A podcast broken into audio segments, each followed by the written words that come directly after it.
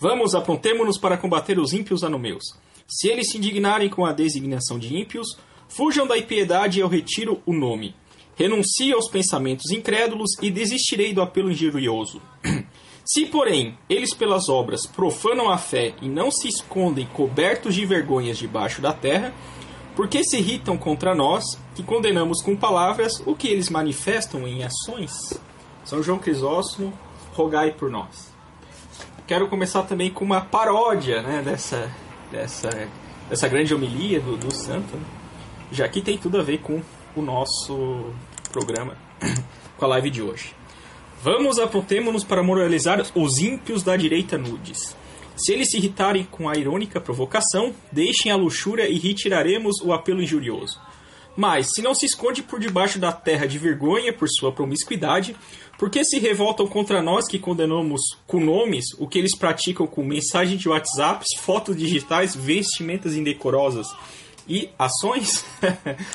então é isso, né? Vamos começar então hoje. Nós já estamos numa, numa, numa parte da, da live que nós estamos falando dos conceitos shibumista, né? Então, o conceito shibumista de hoje é, trata um pouco da direita nudes, né? Mas se nós formos falar da, apenas da direita nudes, a coisa vai ficar muito deprimente, né? Mas nós vamos fazer uma, uma nós vamos começar de uma sutileza, de uma raiz muito sutil, né? Que conforme ela vai desenvolvendo, é, se chega hoje nesse fenômeno da direita nudes. A direita nudes, é, eu expliquei é, durante a semana no, no Facebook, ela é uma subdivisão da direita punheta. Né? Então, todo, toda a direita nudes faz parte da direita punheta, mas nem toda a direita punheta faz parte da direita nudes. O que, que é o nudes? Né? O nudes é compartilhar por livre e espontânea vontade né, fotos é, eróticas uh, pela internet. Com o advento do WhatsApp, por exemplo, né, qualquer um que entre num grupo um pouquinho mais pagão né, coisa que eu fujo como o diabo foge da cruz, né, então eu, graças a Deus, não participo de nenhum. Mas, sei, os estagiários o, e o pessoal lá do meu trabalho estão cheio disso. É, o que rola lá nesses grupos pagãos? Né? Rola, às vezes, num grupo misto, que tenha homens e mulheres, tem mulheres que, por livre e espontânea vontade, elas vão lá e tiram fotos, vão tirando fotos assim, é, peladas ou, ou provocantes. É, outra coisa que, que acontece, eles ficam compartilhando vídeo é, pornográfico tudo mais. Então, assim, é, é a decadência pura, né? Ou seja, a direita punheta já é deprimente, né? Você pega a direita nudes, né? É, você vê que realmente você é a coisa mais baixa do que é, o abismo, né? Esses cultuadores de, de Asmodeus são tudo, né? São tudo promíscuos, né? Então, né, aqui no Instituto Shibumi a gente não... Eufemismo não é conosco, muito pelo contrário, né? consiste, né? O que consiste a arte shibumista, né? Seguir São João Crisóstomo, né? Condenar com palavras o que eles expressam em ações? Uh, em lives anteriores, eu, por exemplo, falei né, que o grande problema do, do, do, que ocorre nos dias de hoje é que o pessoal não quer pagar o preço pelas suas idiotices. Então o pessoal vai lá, fala, né, ou ficam compartilhando nudes e tudo mais, e, e se assustam com a consequência é, que esses nudes podem ocorrer. Ou seja, ele espera que um cara promíscuo, que, que só pensa segundo a lógica do sexo, ao receber um nudes privado, né? Ó, oh, o nudes é só para você, esse cara não vai compartilhar com os amiguinhos. Tem que ser muito ingênuo para não para acreditar que isso não vá acontecer. Uma das primeiras coisas que qualquer pagão vai fazer é justamente, olha só, cara, tá, tá, tá, vai mostrar para outro, né? Aí o outro vai chegar e dizer, não, não, manda para mim, manda para mim aí e tal. E quando vê, já, né, já toda, toda a vizinhança, que a cidade, que a país, né? Como o caso da, de uma moça aí mais recentemente, é, vão ficar sabendo é, do que está ocorrendo. Aí o que, que a mulher faz diante desse tipo de vergonha, né? Que ela mesma produziu. Ela vai chegar, é crime, é um absurdo e tal, tal, tal. Em certo sentido, é, ela tem razão, de fato é um crime, né? Você é, expor esse tipo de foto, de intimidade e tal, né? Uh, contudo, vamos, eu não vou me ater aqui no ponto de vista legal, vamos falar do ponto de vista moral da santidade. Do ponto de vista da santidade, os dois, uh, uh, as duas condutas são, uh, são condenáveis. Né? A mulher, primeiro, de, de se expor dessa maneira, né? e, e o homem de promover esse tipo de promiscuidade. Então, a promiscuidade, o, o, ambos, né, da, da direita punheta e sua concubina direita meretriz, né, eles ficam né, e ambos uh, fazendo parte da direita nudes, né, eles ficam se comendo, entre aspas, né, e depois reclamam de, das consequências uh, que isso tem. Lógico que o cara que espalha tem um agravante maior do que a que tira foto.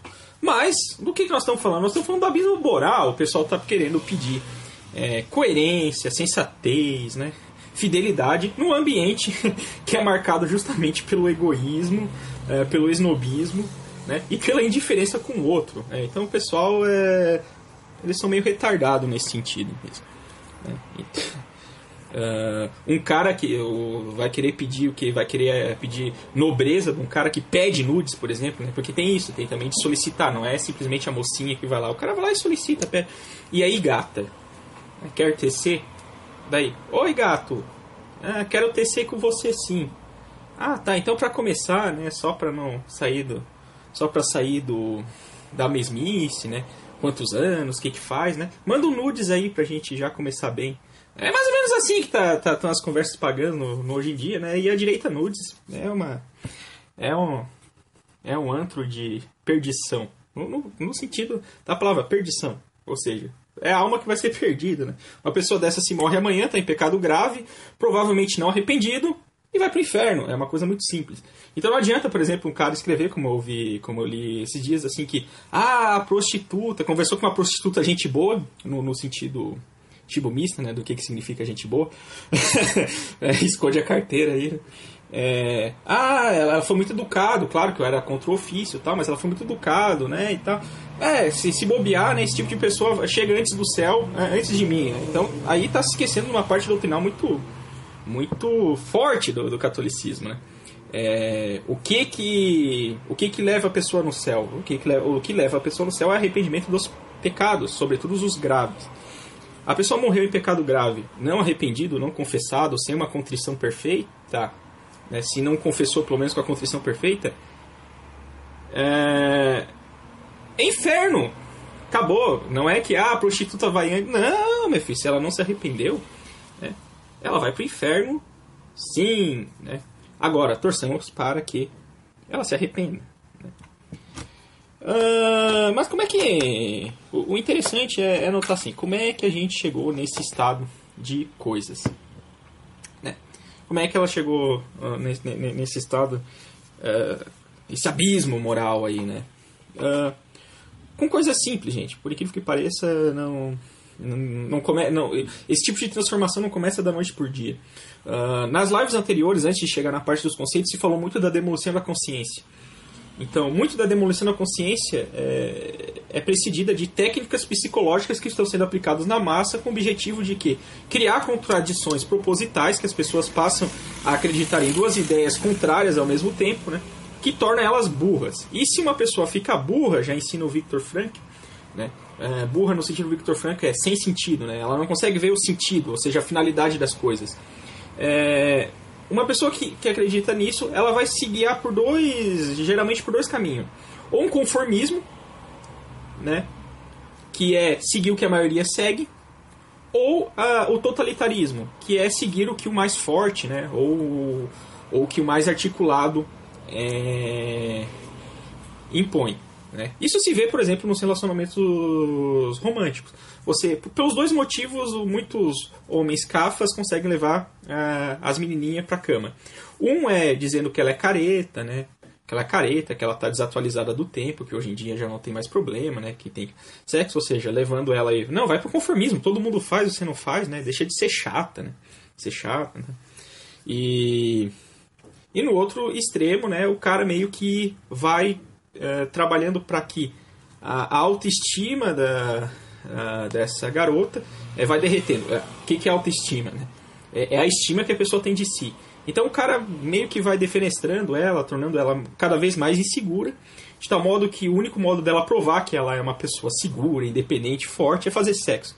Né? Não precisa só ser o cara, o feminismo faz isso também. Então aí estão duas maneiras diferentes, né? Uma de tentar levar a pessoa pelo conformismo e outra pelo totalitarismo. Uma pessoa que está munida de sentido, que tem plena consciência do que está fazendo, a finalidade que quer almejar, por mais que ela possa cometer erros no caminho, pelo menos ela sabe onde ela quer chegar, que esse, que esse, que esse final é bom e que o meio que eu vou que eu vou tentar é, usar para chegar nesse fim bom. É, é, merecem às vezes ser revisados, mas é, o caminho tem que continuar, pelo menos eu, eu quero chegar lá. Né? Então, isso que é o sentido. Né? Quem tem sentido tem, de certa forma, então, uma autenticidade. Né? Eu sei onde eu quero chegar, por que, que eu quero chegar, né? e o como fazer para chegar lá, às vezes, né, é, ocorrem imprevistos, né? não, é uma, não é uma linha reta, a vida não é uma linha reta. Não é, ah, tô nesse ponto, chego no outro. A gente tenta fazer que se chegue uma linha reta, mas geralmente tem sempre o carinha para te atrapalhar, a burocracia do Estado, e uh, nego querendo te botar para baixo, né? Então são obstáculos que você vai ter que ir pulando. Né? Mas o importante, né? O meio, né, para uma boa ação, ele tem que ser bom também, senão ele uh, parasita, né, a, a boa ação. Então uma boa ação, né, só para lembrar, ela tem que ter uh, boa intenção, bom meio e bom fim. Né? Então, tudo tem que ser bom. Pois então. Uh... Não sei se eu teria mais. Então, eu vou dar um exemplo do, do, de uma coisa que está ocorrendo comigo recentemente. Semana passada entrei na academia. Né? Por que, que eu fui fazer academia? Né? Fiquei a semana inteira dolorido e tal. Aí até cheguei pro Lau. Lau, cara, eu tô doído. Não é dolorido, eu tô doído. Né? Eu faço o sinal da cruz já me dói. Dói, dói, dói, dói. Assim, meu braço tá tudo. Mas não, não é dolorido, é dor e tal, tal, tal, né? Aí ele chegou, daí o Lau, né? É, como bom chimulmista, chegou. Pô, cara, que ótimo, isso é muito bom, né? É, daqui uns meses tu, tu se acostuma aí, aguenta firme. aguenta firme, né? Eu esperando assim, né? Talvez o Lau vai dar uma dica, ou não, pega mais leve, ou né, alguma coisa assim. Que nada, ele, né? ele já chegou metendo, metendo bronca, né? Já chegou assim, não, cara, aguenta firme aí, que é assim mesmo e. E, e vai fundo aí que daqui uns meses. Daqui uns meses, né? Ele não diz nem, não, semana que vem vai ser melhor. Daqui uns meses melhora. Ou seja, o que, que ele está me falando? Ele está me falando uh, a verdade. Mas vamos lá, por que, que eu estou fazendo academia? Né? O meu instrutor ele chegou, né? É, perguntou. É a pergunta que ele faz: Ah, por que, que você está. Né? Uh, você nunca fez antes? Eu não. Ah, por que, que você está fazendo? Eu cheguei assim: Bom, eu comecei a fazer exercício físico. Né? Eu não cheguei aos detalhes, né? Os detalhes eu posso. Eu cheguei assim: Não, eu comecei a fazer exercício físico, né? Mas eu não fiz da melhor maneira. Acabei ficando três meses, perdendo três meses aí porque eu fiquei na, na fisioterapia. Né, meu, aí ele, qual que foi o problema na fisioterapia? Não, foi, foi um pouco de água no joelho, mas bem pouca, e ele estava inchado. Né, então eu tive que fazer fisioterapia para voltar ao normal, de tal forma que havia um desconforto, seja na, quando eu ficava em posição fixa ou quando eu ia jogar futebol começava a doer um pouco. Daí, ah não, isso aí é, é, é coisa simples, né? E, e, e, realmente a musculação ajuda nisso. Então, o que, que eu falei? Não, eu quero é, primeiramente melhorar meu condicionamento físico né, e fortalecer meu músculo para evitar né, novas lesões, né? Que eu possa fazer, para que eu possa jogar meu futebolzinho é, é, de modo mais seguro. E, e falei assim, é, é, só isso, eu não quero ficar marombado, não quero dieta milagrosa, né? Eu só quero né, é, fortalecer. Então provavelmente o que ele vai fazer é, ele não vai focar tanto na força, assim, eu não, né, eu não tenho pretensão de erguer 120 quilos, todas essas coisas. É, eu tenho a pretensão simplesmente de uh, ter um bom condicionamento físico que evite lesões. Né? Então, é, uma das coisas que ele vai fazer é focar mais na repetição, né? mais na repetição do que na força. Né? É, foi isso que eu deixei claro. Mas qual que é o objetivo? Por que, que eu comecei a fazer exercício em primeiro lugar? É, isso aí eu, eu, comentei bastante com o Lau lá no, no primeiro congresso Shibumi até. Comecei a fazer exercício até o HIT lá, é, porque a preguiça estava me pegando muito. Então, o que, que é o ser humano? O ser humano é corpo e alma. Né? E não é assim, não, não existe uma dualidade, né? O corpo é corpo, a alma é alma, e, e eles não se misturam. Muito pelo contrário, é um complexo, né? é um composto em que tem que se seguir aquela máxima culta, né? Como diz o Mário Ferreira dos Santos. A máxima culta é corpo são, mente sã. Então, o exercício, ele, se você tá com uma preguiça assídia, né, preguiça espiritual, pode ter certeza que o exercício físico vai te ajudar nisso. Né? Eu digo isso porque eu, quando estava praticando esporte, nossa, é, tava, é, tava indo bem.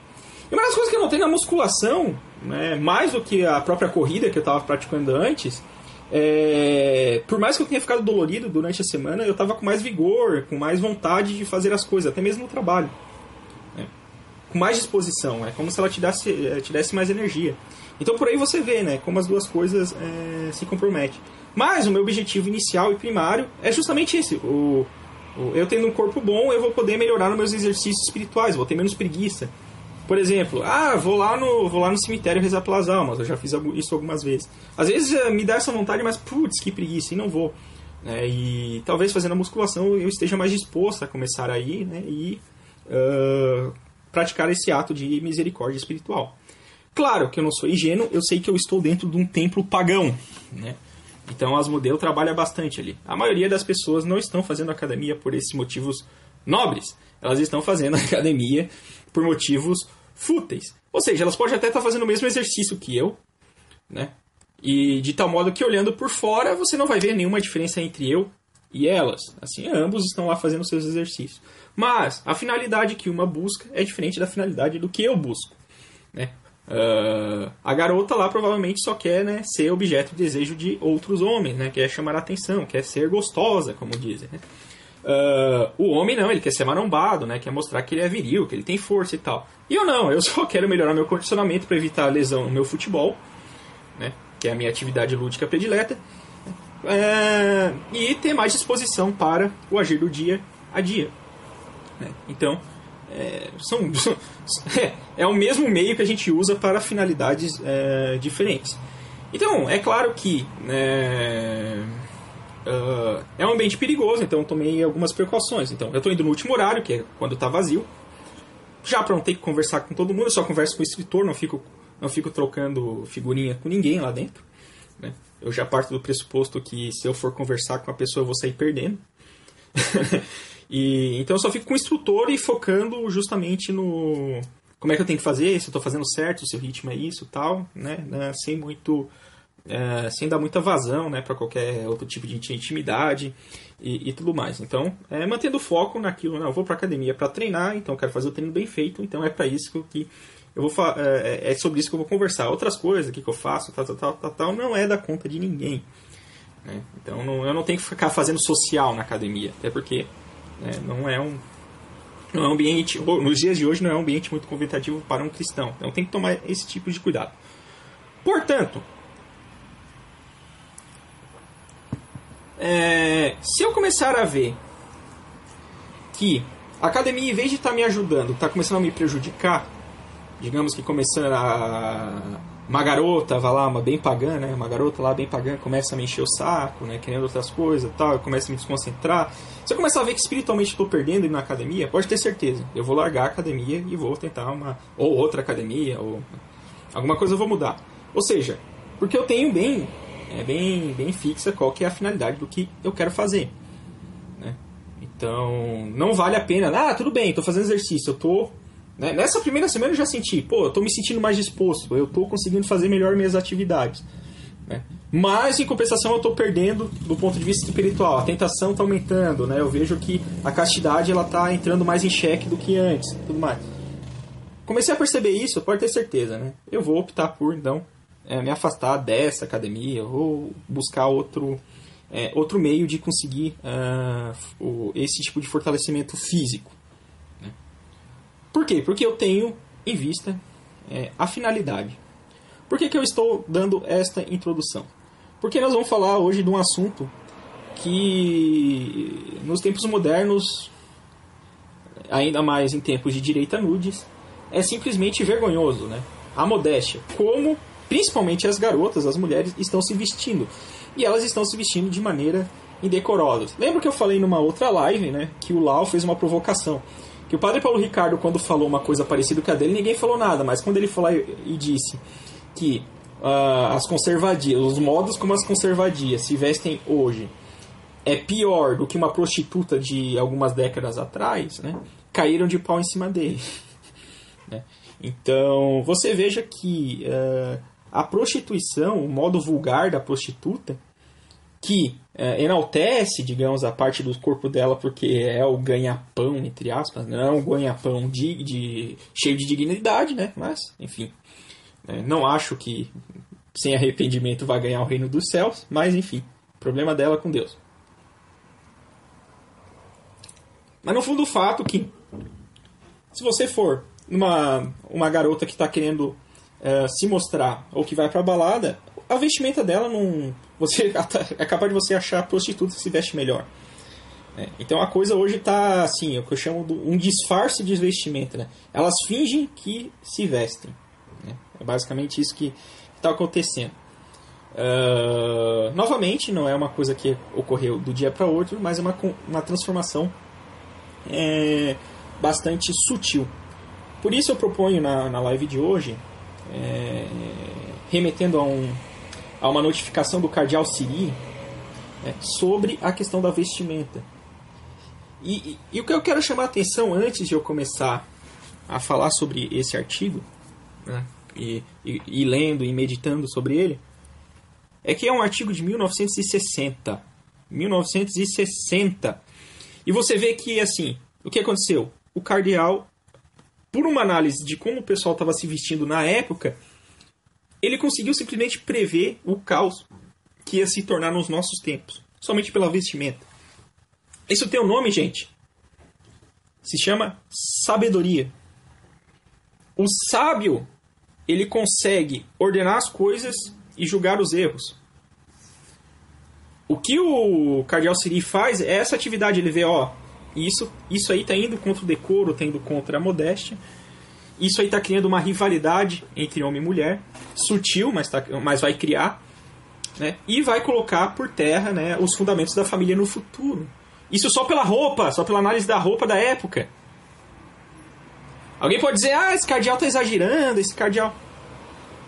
É, como diriam, como dizem as pessoas hoje, aceita que dói menos. Ele foi profético, ele conseguiu acertar. Então, tem que se levar muito a sério. Quando uma pessoa faz uma. consegue acertar com décadas de antecedência o que vai acontecer no futuro, você tem que levar em conta isso, né? Por que, que ele acertou? Por que, que ele acertou? Né? E, e, esse tipo de artigo, ele tem uma sutileza que, né, que eu vou frisar e que são fundamentais para entender o perigo né, que rege hoje as coisas. Né? Não esquecendo que o, o, o, contexto de que nós fazemos essa live Shimbume é o contexto que já ocorreu a metanoia. Então nós estamos falando aqui de pessoas que se converteram ao que eram pagãs, se converteram ao catolicismo e querem ser bons católicos. Então, naturalmente, isso também não se consegue do dia para noite. Você vai descobrindo os erros conforme vai passando, conforme você vai querendo ascender na fé. E, e diga uma coisa, é... quando a gente fala dos neopagãos, novamente, o que é um neopagão? O neopagão é basicamente a pessoa que é... elegeu Asmodeu, sem saber, mas elegeu Asmodeu, o deus da luxúria, é o demônio da luxúria como Deus. Ele elegeu Asmodeu como Deus. Nos homens, se cai na direita a punheta, nas mulheres se cai na direita a meretriz. Né? E como é, que, como, é que, como é que tem que ser o combate no homem? O combate do homem tem que ser na castidade, que é a, a busca da pureza. Então, parar de tentar enxergar a mulher como um objeto, mas é, como um ser humano, imagem e semelhança de Deus. E a mulher, o Asmodeu, ele, ele, ele atinge naquela naquela coisa assim da mulher querer ser o centro da atenção, né? naquela vaidade. Né? Se for comparar entre homem e mulher, qual que é o pior? Né? Isso, isso, isso, também acho que é importante colocar. O pior é a vaidade, porque a vaidade ela está mais próxima da soberba, que é um pecado espiritual, enquanto a luxúria ela é, ela é um pecado mais do mais dos sentidos. Né? Mas então é pior, é mais grave. E as vestimentas, elas ocupam uma posição muito importante. Tem uma frase imbecil dos pagãos, né, que eles falam: roupa não define caráter. Verdade. Mas tudo aquilo que nós somos interiormente se reflete no exterior. Então, as vestimentas podem não uh, definir o teu caráter, mas eles mostram, mas eles te dão boas indicações né, uh, de como ele é. Então quando você vê essas gurias aí vestidas de maneira gótica, cheio de piercing, tatuagem e tudo mais, ah não, não pode ter preconceito. Já falei isso numa live sobre demolição da consciência, né? Você está querendo romper o princípio de identidade. Nós temos a capacidade, nós temos a inteligência de perceber quando uma coisa não está normal. Né? Então, né? Você tá vendo, tipo, porra, a guria tá toda pintada, tá toda é, em desarmonia com, com o que é feminino, é óbvio que tem algo errado aí. É, mas não, não pode ter preconceito, né? Ou seja, eles estão dizendo assim, não, seja burro. É isso que eles estão falando quando eles dizem que não pode ter preconceito. Até porque esse pessoal preconceito é, tem preconceito com quem tem preconceito. Ou seja, não é um princípio jamais isso, porque ele se invalida a si mesmo. Mas vai explicar isso para esses caras, né? Bom, eu vou começar então a, a falar aqui do, do artigo do Cardeal Siri. Né? Aos educadores que desejam seguir verdadeiramente a doutrina cristã. O primeiro sinal da nossa primavera tardia indica certo aumento este ano do uso das vestes masculinas por mulheres jovens e até mesmo por mães de família. Até 1959, em Gênova, esse tipo de veste significava que a pessoa era uma turista. Mas agora parece que há um número significativo de garotas e mulheres da mesma Gênova que escolhem, ao menos em viagens de lazer, vestir calças de homem. É, então, só contextualizando, até os dias de hoje permanece essa discussão né, no meio católico: se pode usar calça, se não pode, se nós estamos em novos tempos, se nós não estamos. Uh, no final do texto, né, e, e, até com o Dom Estevão Bittencourt, que fez um texto parecido, se chegará à conclusão que a calça em si mesmo não tem problema. São dois princípios, já adianto, são dois princípios básicos na vestimenta, na questão da, da mulher. Uh, primeiro, que seja modesto, ou seja, que não, que não seja é, escandaloso. O que, que é o escândalo? O escândalo é aquilo que, po que possa. É uma atitude ou uma ação uh, que facilite o pecado do, do próximo. Né? Então, uma, uma mulher que se veste mal, ou as mulheres que vão para balada, elas causam escândalos, porque elas facilitam né, que, com que os outros pequem.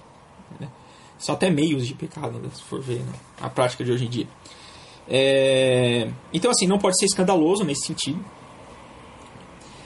E tem que se diferir da vestimenta masculina. Né? E a gente já vai entender por causa da psicologia ali que o Cardial Siri vai falar. Então, a princípio, se uma mulher usasse uma calça, é... se a mulher usasse uma calça é... que seja modesta, é que tenha pudor e que se difira da carroça masculina, uh, em, em, teoria seria, uh, seria aplicável. Contudo, sejamos reais, né? nós estamos né, em 2016, sejamos reais. Tem calça desse tipo? né? Então, sendo mais objetivos ainda, quais as calças que as mulheres usam? Calças jeans ou legging, por exemplo. E que justamente foge daquele primeiro princípio. Geralmente elas são coladas e tal né, justamente para é, justamente para provocar, né, pelas curvas. Né? Então, tá fora do do que prega a doutrina cristã sobre a vestimenta. Então, mas permanece, né, uma, uma coisa entre uma briga entre tradicionalistas e neocons, seja lá o que isso signifique, que que não, a mulher não pode usar calça, ou a mulher pode usar calça, né? Então fica fica essa conclusão. Poder até pode, mas as, as calças que estão hoje em dia não, não se aplicam ao princípio. Né? Mas vamos continuar. A evolução deste comportamento nos obriga a, re a, refletir seriamente e nós pedimos a quem essa notificação vai ser dirigida dar toda a atenção que este problema merece, como é próprio das pessoas que estão conscientes de ser responsáveis frente a Deus. Ou seja, frente a Deus, hein? não frente aos homens. Né? Tem que sair do totalitarismo, por exemplo, que dita os, as autoridades da moda, aqueles estilistas gays ou mulheres afrescuradas, ou, é, ou o conformismo, né? que é, ah, todo mundo veste, então não tem problema. Né? Mas, como já refutava nossa mãe, né? você não é todo mundo. Você é filha de Deus. Né? Nós pretendemos, acima de tudo, fazer um juízo moral equilibrado Olha olha o moralismo aí. Olha. Ele quer, ele já está dizendo na carta, eu quero fazer um juízo moral. Assim como nós, chibumistas, também fazemos um juízo moral, com a direita nude, direita punheta e tudo mais. Né? É, então, um juízo moral equilibrado sobre o uso de roupas masculinas pelas mulheres. De fato, nossa reflexão só pode estar fundamentada sobre a questão moral. Em primeiro lugar, quando a questão é cobrir corpo feminino, não se pode dizer que o uso de roupas masculinas pelas mulheres seja uma grave ofensa contra a modéstia, pois as calças certamente cobrem mais o corpo de uma mulher que a saia das mulheres modernas. No entanto, as vestes para serem modestas não necessitam apenas cobrir o corpo, e tampouco devem estar coladas ao corpo. Aqui o que eu estou falando, o grande problema das calças de hoje. É verdade que muitas roupas femininas colam mais do que muitas calças, mas as calças podem ser feitas para apertarem mais, e de fato geralmente apertam. Hoje em dia, basicamente todas. Né? Por isso, esse tipo de roupa colada ao corpo nos dão a mesma preocupação quanto as mulheres que expõem o corpo. Então, a imodéstia das calças masculinas no corpo feminino é um aspecto do problema que não pode ser deixado sem uma observação geral sobre elas, ainda que não se deva ser superficialmente exagerado também. Então, tipo assim, não é que a calça em si mesma, como eu falei, não é, repetindo, não é que a calça em si mesma é problema, mas né, hoje em dia só tem calça colada, ou quando ela, digamos, ah, mas eu não vou, vou usar uma, uma, uma mais folgada, vai ficar parecido com a do homem que vai dar um outro problema que o cardeal Siri vai falar, né, que, é, que é um problema de competição. Mas sigamos. No entanto, outro aspecto das mulheres vestindo calça nos parece ser o mais grave. O uso de vestes masculinas por parte das mulheres afeta primeiramente a própria mulher, causando pela mudança psicológica feminina própria da mulher. Em segundo lugar, afeta a mulher como esposa do seu marido, por tender a viciar a relação entre os sexos. Em terceiro lugar, como mãe de suas crianças, ferindo sua dignidade ante seus olhos. Cada um destes pontos será cuidadosamente é, considerado. Né? Então, como toda questão moral né, não é preto no branco, não é fla-flu, é sempre bom senso, é sempre temperança, sempre tem que se apelar para aquelas, aquelas virtudes cardeais de justiça, temperança, prudência e fortaleza. Então não é farisaísmo, né?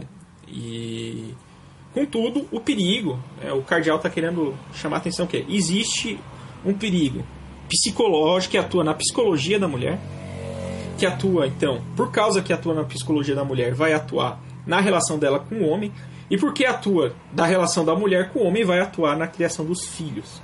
Uma coisa levará a outra. Né? Então, prossigamos. Primeiro ponto: a roupa masculina muda a psicologia da mulher.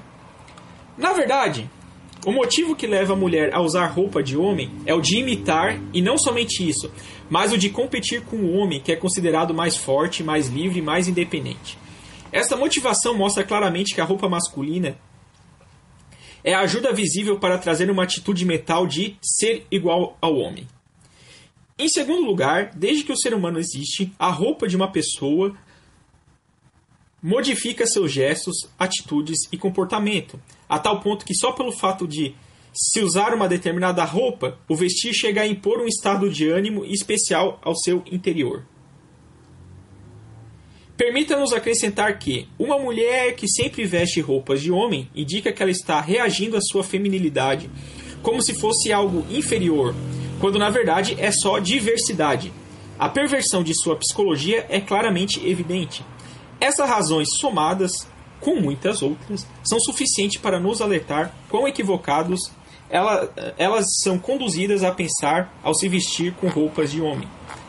É, é sutil, né? é, uma, é uma questão sutil, uh, mas não deixa de ocorrer. Vou dar uns exemplos uh, paralelos. Eu estava numa sobre como a roupa uh, influencia na, na, na, psicologia. Eu estava num curso, eu sou brigadista lá na empresa e eu estava no curso do, do brigadista. E o bombeiro ele falou que quando eles vestem o EPI para combater um incêndio, ele sente um ânimo diferente na hora de cumprir o dever. Eles se sentem mais seguros e ele sente né, uma, uma espécie de, vamos falar, uma espécie de coragem né, para, para o, o seu agir. Né? É... Então, isso é só um exemplo né, de como realmente a roupa que eu uso é, influencia na, é, na, na psicologia. Outro exemplo, uh, nós não vamos com roupas de praia num, quando, num júri. Por exemplo, num júri ele exige uma roupa mais comportada, mais social. Por quê? Porque é um local mais sério. Ou seja, o fato de eu vestir roupa mais séria já me prepara, né, psicologicamente, para um local mais sério. Né? Então, sim, a roupa ela tem uma, uma reação psicológica. Então, e aqui a gente percebe que, tipo assim, de onde é que vem essa competição pro, pro homem? Essa competição vem justamente do, da, daquela ideia marxista de colocar o homem contra a mulher e tudo mais. Né? Então, não é que. Ou seja, aqueles dois princípios da, da boa vestimenta. Que a mulher, ela, que o vestimenta da mulher se, se distinga da, da vestimenta do homem. Que sejam diferentes. Não porque um é melhor do que o outro, mas é simplesmente porque eles são diferentes, diversos. Mais ainda, a mulher leva vantagem nesse sentido porque a mulher é o símbolo da beleza. Então, quando o que, que, que é a beleza? Beleza significa o brilho de Deus. Quando a mulher se veste bem, se veste de modo feminino, de modo que, né, é, de modo que ela fique mais feminina, significa que ela fica mais bela, maior vai ser o, o brilho de Deus. Isso se percebe em estudos que se fazem, estudos neurológicos. Quando o homem vê uma mulher mal vestida, ou que finge estar vestida, a parte do cérebro que reage é a parte utilitarista, que é a mesma que o homem usa para é, se pegasse um martelo, uma maçaneta, né, os instrumentos para o trabalho prático. Né? Por quê? Porque acende no homem a ideia assim, ó, eu vou comer a mulher. É basicamente isso que. Ou seja, eu vou utilizar ela. Né? É, contudo, quando a mulher ela se veste de maneira modesta e decorosa, a região que do cérebro que ativa nos homens é a região da sociabilidade. Então o homem não quer chegar chegando tal já para, né? não, ele quer justamente conhecer mais a moça, ela, ele quer uh, quer saber mais, quer conversar mais e tal, quer se relacionar com ela, relacional, relação, né? criar laços, né? ou criar ou recriar laço, relação. Né? Então você vê que até a neurologia prova esse ponto. A vestimenta é muito importante. Então, a mulher se vestir de modo similar ao homem é uma maneira sutil de dizer, de dizer, ó, oh, isso é importante para nossa siladologia, hein? uh, de dizer, ó, oh, é... eu estou reagindo contra a minha feminilidade. Por isso que quando uma mulher ela, ela é muito é, violentada, ela, ela se sente muito violentada quando se faz a sugestão de que ela tem que se vestir melhor vem de uma irracionalidade. Né? Porque geralmente o que, que é isso? Geralmente é, sejamos, né? sejamos objetivos na análise. Geralmente é. Uh,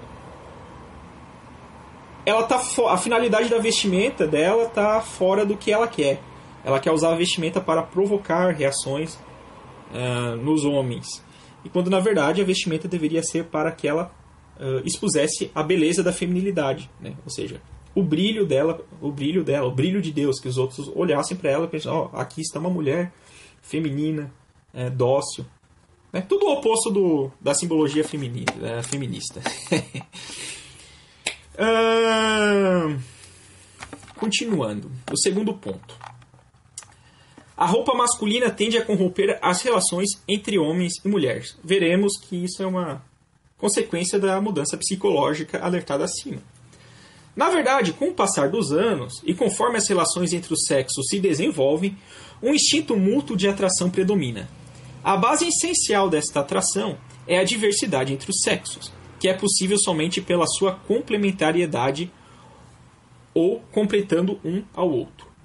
Se esta diversidade se torna menos óbvia, porque um de seus maiores sinais externos é eliminado e porque a estrutura psicológica normal é enfraquecida, o que resulta é a alteração de um fator fundamental na relação.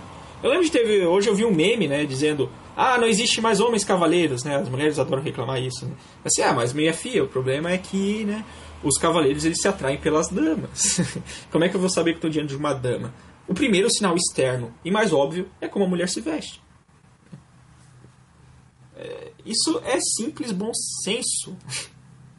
né? Então, Olha, olha como o cardeal ele realmente está fazendo um juízo moral equilibrado. Ele não está dando martelada, ele não está ameaçando, ele não está.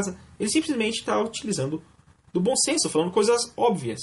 O, o modo como eu me visto uh, atua no meu psicológico, né? E o e se atua no meu psicológico, com o passar dos anos isso vai acabar enfraquecendo a relação entre os entre os sexos, vai tornar menos óbvia a diferença entre os sexos. Isso é muito sutil. É uma mudança que parece até inocente. Ah, não, é só a roupa. Mas diz muito e atua muito.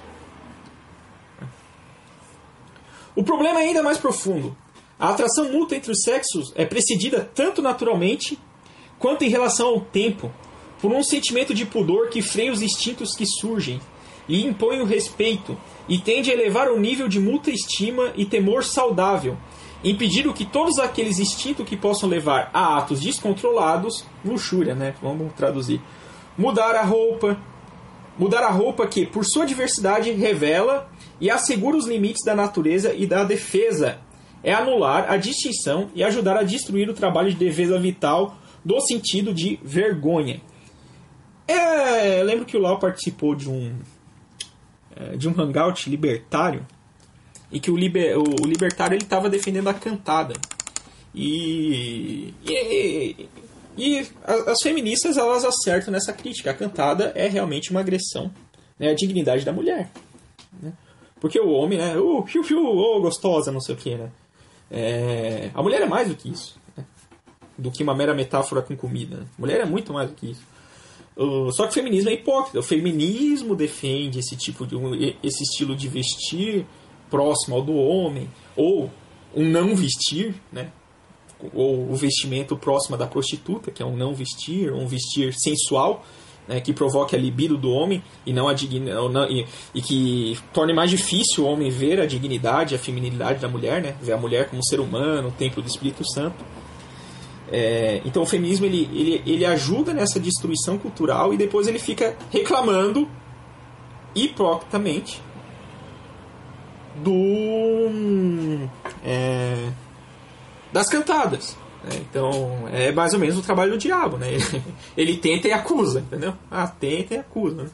Tenta, aí culturalmente começa a se disseminar um desrespeito à mulher, por causa da questão da objetivação, né? A mulher passa a se vista como. Ela se veste como objeto e na cultura acaba se, se enxergando a ah, mulher objeto, né? É um meio de eu conseguir meu prazer, etc. Né? Uh... E aí reclama de cantado e tal. Né? Ah, isso é a prova de que os homens são maus, né? Não, é, é a prova de que os homens podem se tornar maus né, diante de uma cultura pervertida promovida pelo feminismo. Uh, como a coisa já se condensou, já se sedimentou, é muito difícil ver a origem, mas esse, esse artigo do Cardeal Siri é um de 1960. já mostra que ó, ó, essa sutileza já é de antigamente. E já se passou o quê? Três, quatro gerações desde isso. E as, as outras gerações simplesmente estão repetindo comportamentos e não se dão conta disso. De tal modo que os católicos que estão se convertendo tardiamente né, têm que prestar atenção nesse tipo de armadilha e lutar contra ela. Continuando. É no mínimo impedir esse sentido, né, aquele sentido de luxúria. E quando o sentido de vergonha é impedido de colocar os freios, as relações entre homem e mulher se afundam em degradação e puro sensualismo, separadas de todo o respeito mútuo ou estima. É o que acontece hoje, que eu acabei de explicar. A experiência está aí para dizer que quando a mulher é desfeminilizada, as defesas são destruídas e as fraquezas aumentadas. Há uma nota aqui que, que fala. Ah, a nota fala o seguinte: quando uma mulher é feminina, ela tem a força que Deus lhe deu, né? ou seja, ela tem uma graça. Quando ela é desfeminilizada, ela só tem a força que ela dá a si. A força meramente humana que não quer dizer uh, muita coisa. C. A roupa masculina fere a dignidade da mãe ante os olhos de suas crianças. Toda criança tem o instinto pelo sentido de dignidade e decoro de sua mãe. Uma análise da primeira crise interior das crianças, quando elas despertam para a vida ao seu redor, mesmo antes delas de entrarem na adolescência, mostra o quanto vale para elas o sentido de suas mães. As crianças são sumamente sensíveis a esta idade. O padre Charbonneau, por exemplo, ele diz que a, a criança, antes de entrar na adolescência, é como se fosse uma esponja. Ela absorve tudo. Ela pode não inteligir tudo, ela pode não, né, não, ainda não está com a razão completamente desenvolvida, mas ela absorve tudo isso aí. E, e isso ajuda a moldar a, a, a personalidade dela. Os adultos geralmente deixam isso de lado e não pensam mais sobre isso. Mas fazemos bem em recordar as demandas severas que as crianças instintivamente fazem à sua própria mãe e as profundas e até terríveis reações que elas se afloram pela observação dos seus maus comportamentos. Grande parte do futuro é traçada aqui, e não para melhor, nestes precoces dramas durante a infância. A criança pode não saber a definição de exposição, de frivolidade ou infidelidade, mas possui um sentido instintivo que reconhece quando essas coisas acontecem. Sofre com elas e é amargamente ferido por elas em suas almas.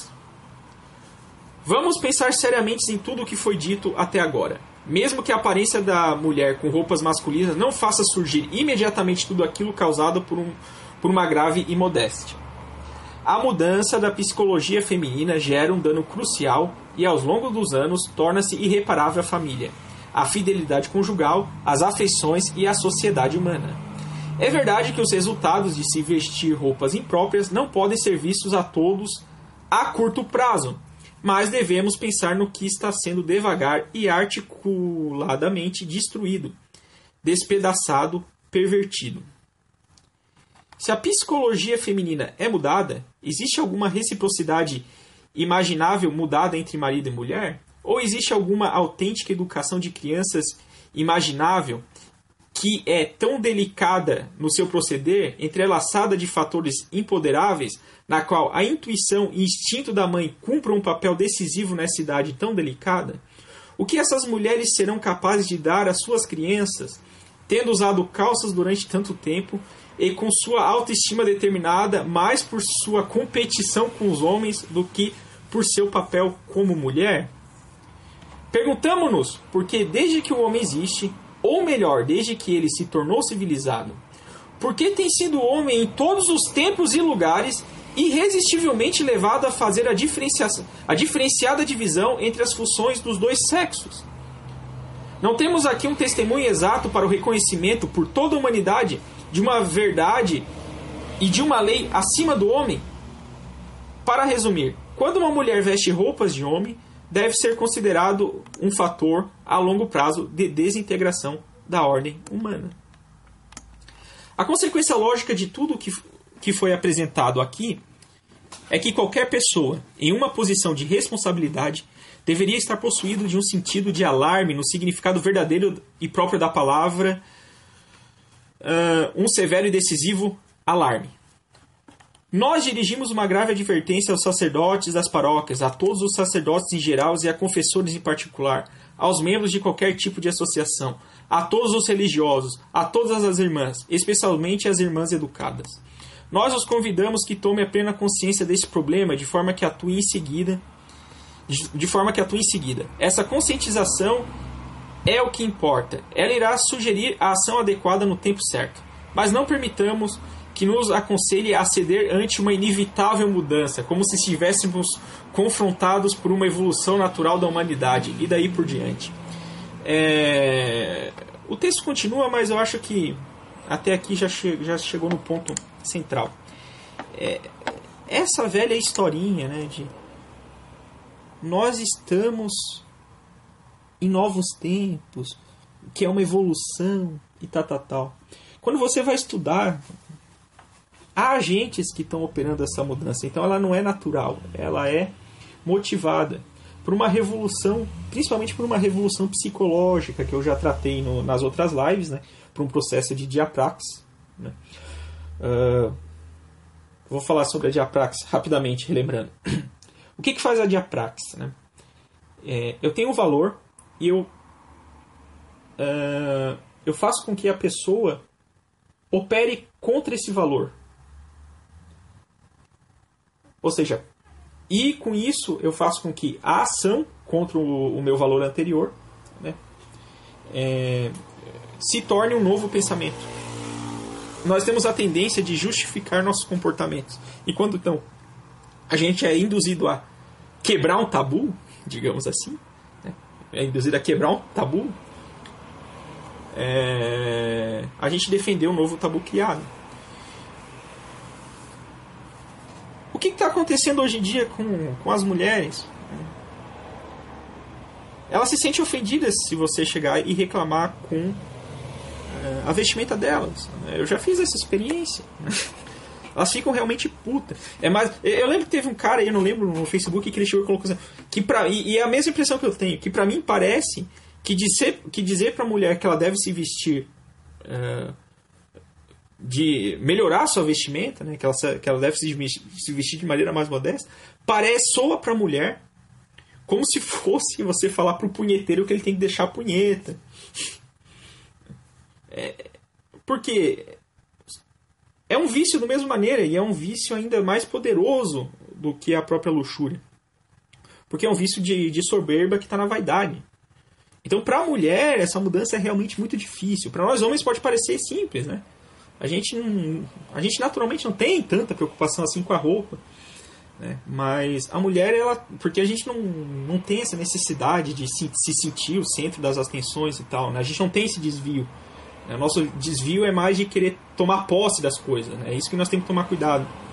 É de usar as coisas como objeto, mulher como objeto. E, e não, a tentação da mulher, da psicologia dela, é ela quer ser é, objeto de atração, de estima. É, e isso, quando cai na. na é, quando, quando, isso sai do campo das virtudes, se torna um vício. Né? Então, que é o apelo à sensualidade. Né? Então Então, para a mulher isso é muito perigoso, é, é muito. É, é, sou ofensivo para ela se você chegar e dizer, né? Ó, oh, tu se veste mal. é, a cultura. A cultura, toda a direita punheta, toda a direita nudes, eles não estão atentados a isso. Muito pelo contrário, eles são vítimas disso. E você sugerir o oposto vai soar para eles como moralismo farisaísco, não sei o que. Tamanha foi a mudança. Começou com o mero uso de calça. Ó, oh, tô vendo que as mulheres, né? O cardeal viu, o que, que, que as mulheres de Gênova aqui estão começando a usar calça? Isso não vai dar certo. Foi uma intuição fenomenal desse cardeal. Ele foi na sutileza e conseguiu ver, olha, isso aqui vai ser uma bola de neve. A curto prazo não se nota a mudança, mas a longo prazo, com, com o passar das gerações, ele acertou. É impressionante isso. Ele acertou. Por quê? Porque ele está certo. Bom, é simplesmente por causa disso, né? Não foi um chute. Tem um argumento ali. Essa notificação do cardeal Siri é simplesmente irrefutável e o tempo deu razão, né? Não, não dizem, né, que o que o, o tempo é o senhor da razão? Tá aí. Ah, o tempo deu razão ao cardeal Siri. Impressionante. Tem uma nota nesse artigo do, do Dom Castro Maier que eu achei simplesmente sensacional.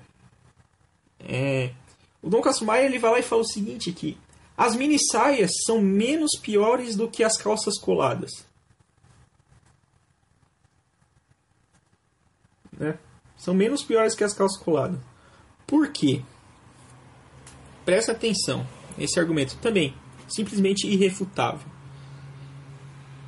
Diz que a mini saia ela provoca a sensação do homem. Então o homem ele se atrai de modo é, pelos sentidos mesmo, é pela sensação. Enquanto a calça colada ela desperta a imaginação, uh, ela, ela, desperta a imaginação do homem sobre o que está atrás daquilo. E a faculdade intelectiva é superior à faculdade da, uh, da sensação. Então, tipo, é, a provocação pseudo-modesta é mais. Né? Ah, não, cobre mais, né? A calça, a calça colada ela cobre mais que a mini saia, mas causa mais dano. né? Porque mexe mais com a imaginação do que com, com a sensação. E a imaginação ela é, um, ela é uma faculdade superior no ser humano do que a própria apreensão dos sentidos. Uh, sabe muito bem isso qualquer homem que está querendo levar a castidade a sério. Né? Uma das primeiras coisas que o homem, quando tem, tem, que levar a castidade a sério, é lutar contra a imaginação promíscua. Porque ele está há anos naquela engrenagem da lógica do sexo, do sexo, do prazer, do sexo. E de repente ele tem que quebrar tudo isso para adquirir um grau de pureza, né? E isso aí é, é difícil, né? É difícil. E, digo mais, se for depender das mulheres, elas não vão nos ajudar nisso. A gente vai ter que se virar. Outro ponto nessa coisa da mini saia ser menos. Ambos são ruins, tá? Só pra deixar claro, mas da mini saia ser menos ruim do que o, a calça colada. Voltando para as técnicas psicológicas de mudança de pensamento. Os engenheiros sociais eles já descobriram que tentar dar o carteiraço, chegar um professor marxista e chegar. Ah, a igreja católica fuzilou não sei o que, papapá, papá, vocês católicos. Ou seja, fazer um discurso raivoso e uma, uma doutrinação direta não é muito eficaz, porque a pessoa ela vai se resguardar, ela vai chegar, opa, aí tem erro tal, e não vai mudar a, o pensamento dela. Contudo, se você for mais maleável, não, é, todas as religiões são iguais, não tem diferença, né? Tudo bem. Ah, mas tem que tomar cuidado porque a Igreja Católica ela fez isso, fez isso, aquilo, né? Inquisição, fogueira, né? material de tortura, não sei o que, tal, tal, tal. Mas, né, eu respeito todas as religiões, né? Respeito faça um trabalhinho aí, né, falando, né, falando sobre, sobre a religião e tudo mais, né, sobre o ponto de vista do ecumenismo. O cara vai fazer o trabalho e tal, a opinião dele sobre religião vai mudar completamente. Isso que o cara foi mais suave, né, supostamente mais tolerante. Então, uh, a, a, às vezes aquilo que parece ser mais modesto ou menos pior, às vezes não é, às vezes é justamente estar tá na sutileza toda a perversidade demoníaca tá ali, você não nota, mas você vai é, caindo nela. E hoje em dia é difícil achar uma mulher que não, que não tem um ranço feminista, porque ele está muito hegemônico. É, é, é aquela, é, é, é, aquela metáfora que o padre Paulo Ricardo diz, né, uma comparação, que é como o peixe está dentro do aquário ele não enxerga mais a água. E a água é, é, é o, é o feminismo. E o homem só vai notar, o homem só vai notar isso quando ele vai buscar castidade, porque daí ele vai ver o quanto isso atrapalha. Aí ele vai começar a ver, pô, como a modéstia é importante e tal, e vai começar a dar valor a isso. É... Eu estava lendo, eu li recentemente aquele livro Submissão, do Hollebeck, Michael Hollebeck, né, que é, basicamente ele está fazendo uma distopia de como a França vai ser islamizada. E uma das cenas interessantes é assim, o, o, o candidato islâmico moderado, Abes, ele venceu. E umas semanas depois ele foi no shopping, que ele costumava ir, e ele já começou a ver as mulheres vestidas de maneira mais modesta. Né?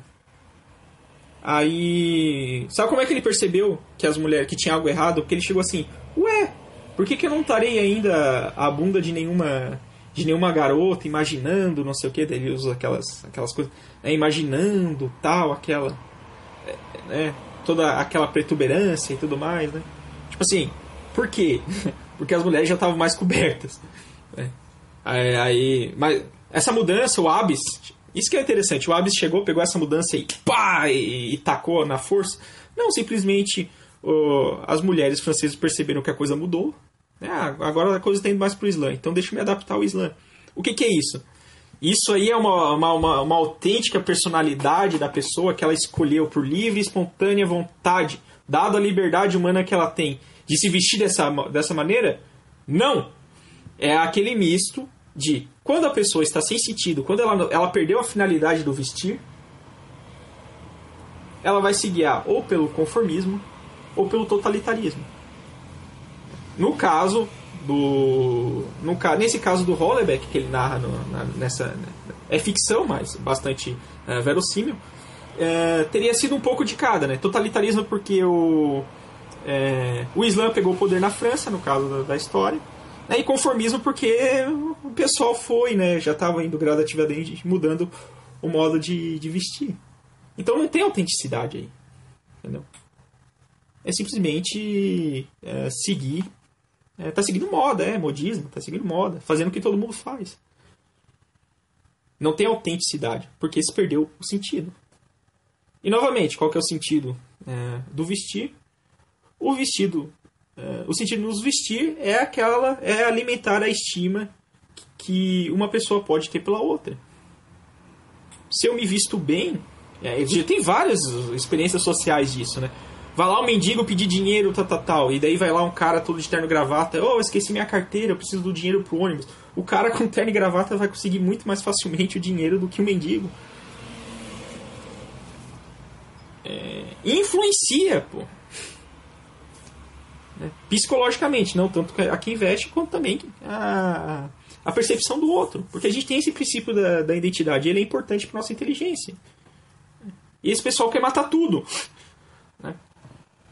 Então vai lá, a mulher se veste como uma, uma típica piriguete, mas se você chamar ela de piriguete, ela vai se sentir ofendida. Né?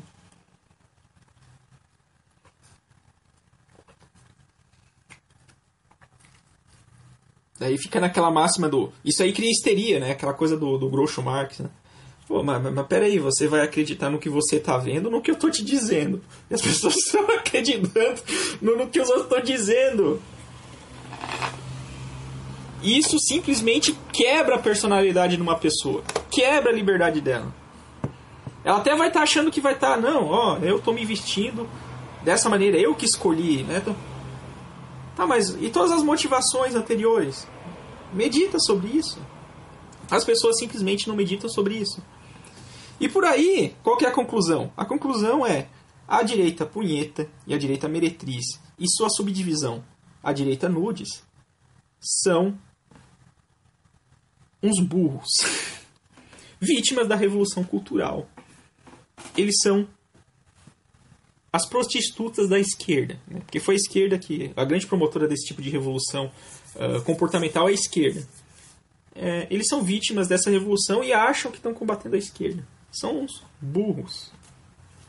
São os burros. Todos eles, esquerda, direita punheta, direita nudes, são é, elegeram Asmodeu, sem ter consciência disso, é, como seu Deus. E graças a Deus, nós, shibumistas, como cristão, a gente, a gente se converteu, a gente está numa luta, a gente sabe que é difícil pra caramba isso. A busca da castidade e a, a, a mortificação do orgulho, né? a questão da vaidade, né? isso é muito difícil. Mas é o que liberta. É o que liberta. Porque não tendo isso, gente, novamente, não tendo isso, usando Victor Frankl, ou o neguinho vai pelo conformismo, ou vai pelo totalitarismo. Uh, bom, é, seria isso. Não sei se alguém tem alguma coisa aí para falar.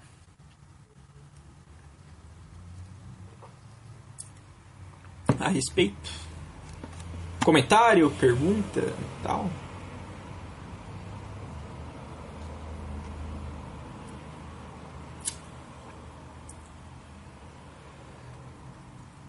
Concordo, o Edmundo está dizendo que, que essa live é machista, né?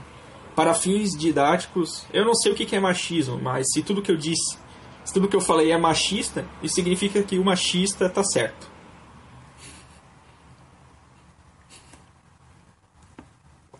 Alguma objeção? Alguma outra? Alguma outra objeção aí?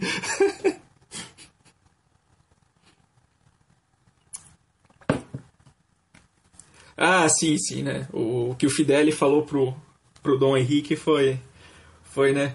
O doce veneno. Aí o, aí o Dom Henrique, aí o Fideli respondendo, né, pro, pro Dom Henrique.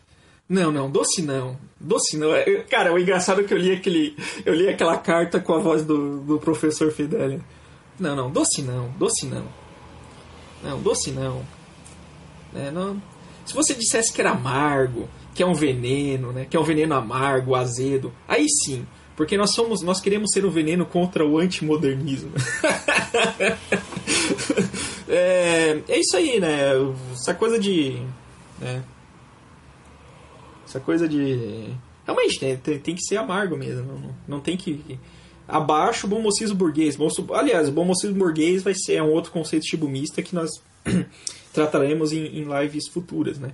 Mas o próprio nome ele já, ele já, né, ele já dá uma, uma ideia do que que seja, né? Bom mocismo é, burguês. Burguês aqui só uma dica, não é no sentido marxista. Mas isso aí a gente deixa mais claro, né? Quando for a live apropriada. Ah, por acaso você tem indicações de livros sobre feminismo, modéstia, além do outro lado do feminismo? Então eu, eu reforço né, o, o, o outro lado do feminismo, tá? Uh, assim de baixo pronto uh, eu não tenho, mas eu recomendo muito o Filoteia do São Francisco de Sales. Né? No capítulo 3 ele só fala sobre as virtudes. E, e o São Francisco de Sales ele é bem é, ele é bem rígido na hora de, de que ele trata das imodéstias, né? principalmente das moças. Ele diz que vale para os homens também, principalmente das moças. Filoteia do São Francisco de, de Sales, né? Deixa eu ver. Alguém aí do, do chat lembra algum outro aí para indicar?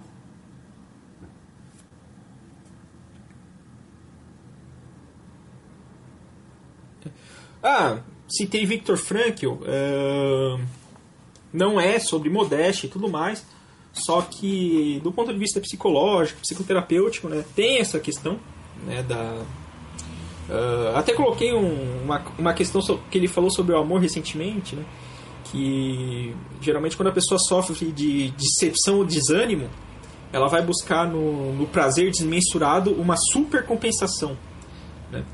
E essa super Então, tipo assim, é, o que, que pode estar por trás da falta de modéstia da mulher? Uma decepção né? ou um desânimo. E, e por causa dessa decepção e por causa desse desânimo, essa pessoa ela tenta chamar atenção. Uma da maneira que a mulher tem de chamar atenção é pela sensualidade. Só que é uma. Tudo bem, ela até vai conseguir uh, chamar a atenção do homem, mas não dos melhores homens, né? De homens que só querem consumi-las e não respeitá-las, né? Então, é assim que a mulher se enforca existencialmente. Né? Então, porque o homem, ele é, ele é, né, como diria Julian Marias, né, uma criatura amorosa. Então, o homem ele tem necessidade de amar e ser amado. E quando você coloca a sensualidade provocante aí no meio, você está cortando o amor, você está promovendo o utilitarismo, o indiferentismo.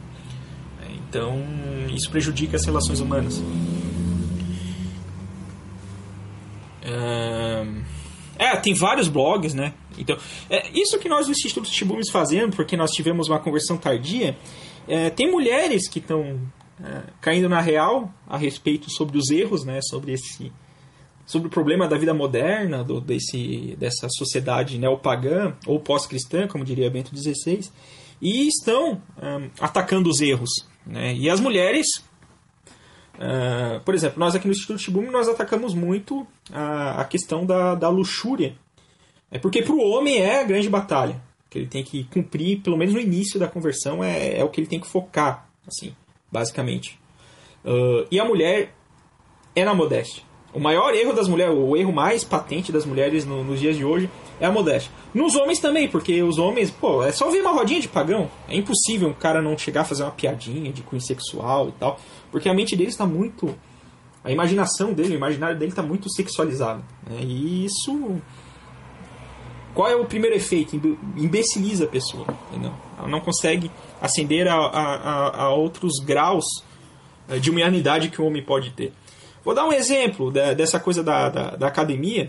O cara que, que, que, me deu a sugestão, é um colega meu do trabalho, ele que me deu a sugestão de, de assim, ó, quando eu fiz academia eu não pegava muito pesado tal, mas assim, eu não tive lesão nenhuma tal. Uh, faz um treino assim, tranquilo e tal. E eu fui avisar pra ele, pô, cara, ó, fiz academia segunda e terça-feira aí, cara, tô todo moído tal, mas, pô, já tô vendo diferença tal. Tô... Ele assim, não, não, é, é assim mesmo tal. Daí ele chegou e perguntou, tá, cara, e. E as gatinhas que estão lá, como é que são? Daí eu, cheguei assim, não, cara, isso aí é o de menos. Falei assim, na, na lata, não, isso é o de menos daí. Ô, cara, como assim? É. é Ô, cara, como assim, cara? É o mais importante. Eu falei assim: não, pra mim é o de menos. pra mim é o de menos. Eu não tô na academia por causa das gatinhas. Isso aí seria um quê? Ou um totalitarismo ou um conformismo.